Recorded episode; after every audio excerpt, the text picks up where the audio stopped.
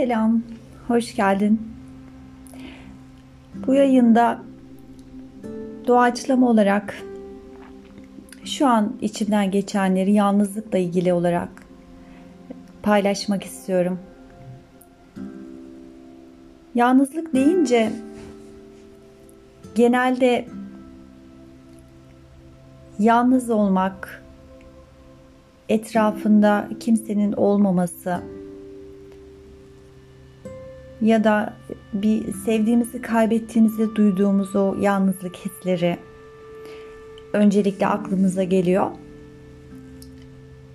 Ve bir de şöyle bir tarafı var.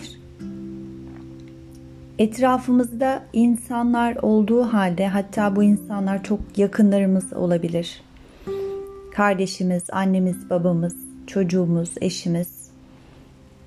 Bunların arasındayken de yalnız hissetme, hallerimiz olabiliyor. Ama ben yalnızlığa biraz daha farklı bir açıdan bakmak istiyorum. Aslında yalnızlık dediğimiz şey bana kalırsa bizim bir ve bütün olma halimizi deneyimlediğimiz yer. Özünde bu bence. Biraz daha derinlere gidersek doğmadan önceki anımıza anne karnındaki varoluşumuza geri dönersek orada e, bir çocuğun annesinin karnındayken kendisini tamamen bir bütünsel var olma halinde deneyimlediğini görüyoruz.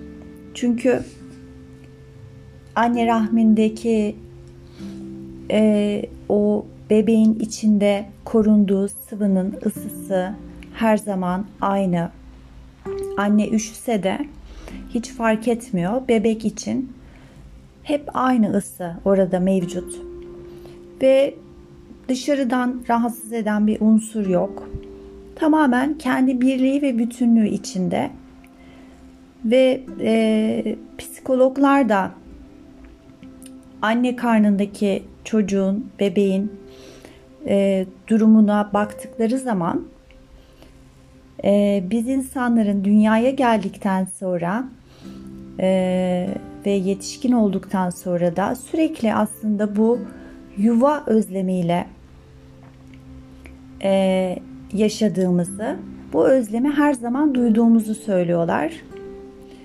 Ee, bunu farkında olmasak da hatırlıyormuşuz.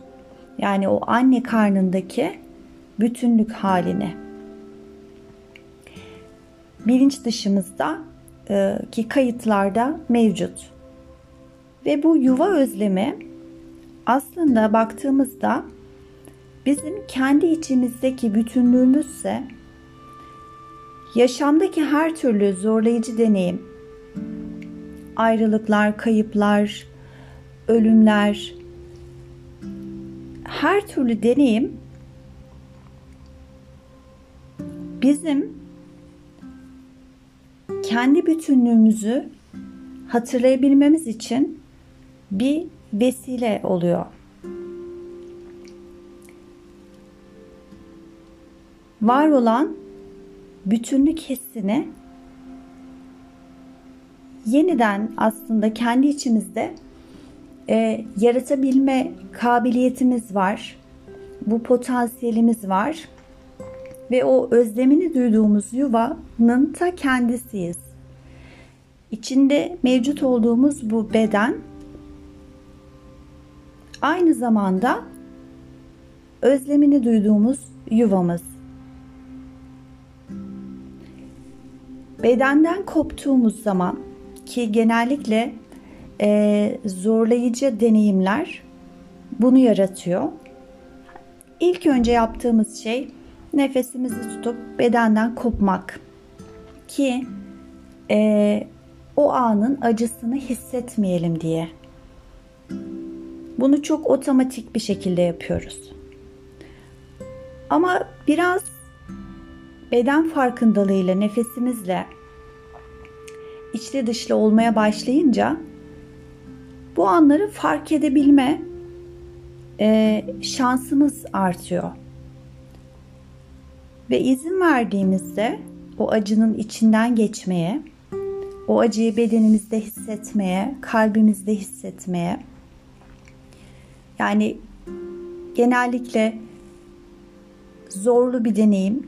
İşte kalbimizde bir sıkışıklık gibi hissederiz onu. Ve hemen nefesimizi tutmuş oluruz. Hiç fark etmeyiz bile.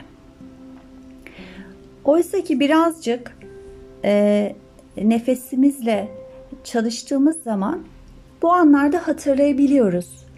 Şöyle bir durup şu anda bu zorluğun içine bir derin bir nefes alabilir miyim?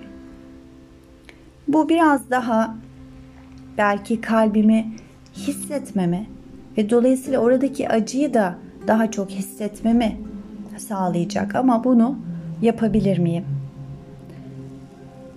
Bunu araştırmak ve bunu uygulamaya çalışmak e, çok kıymetli.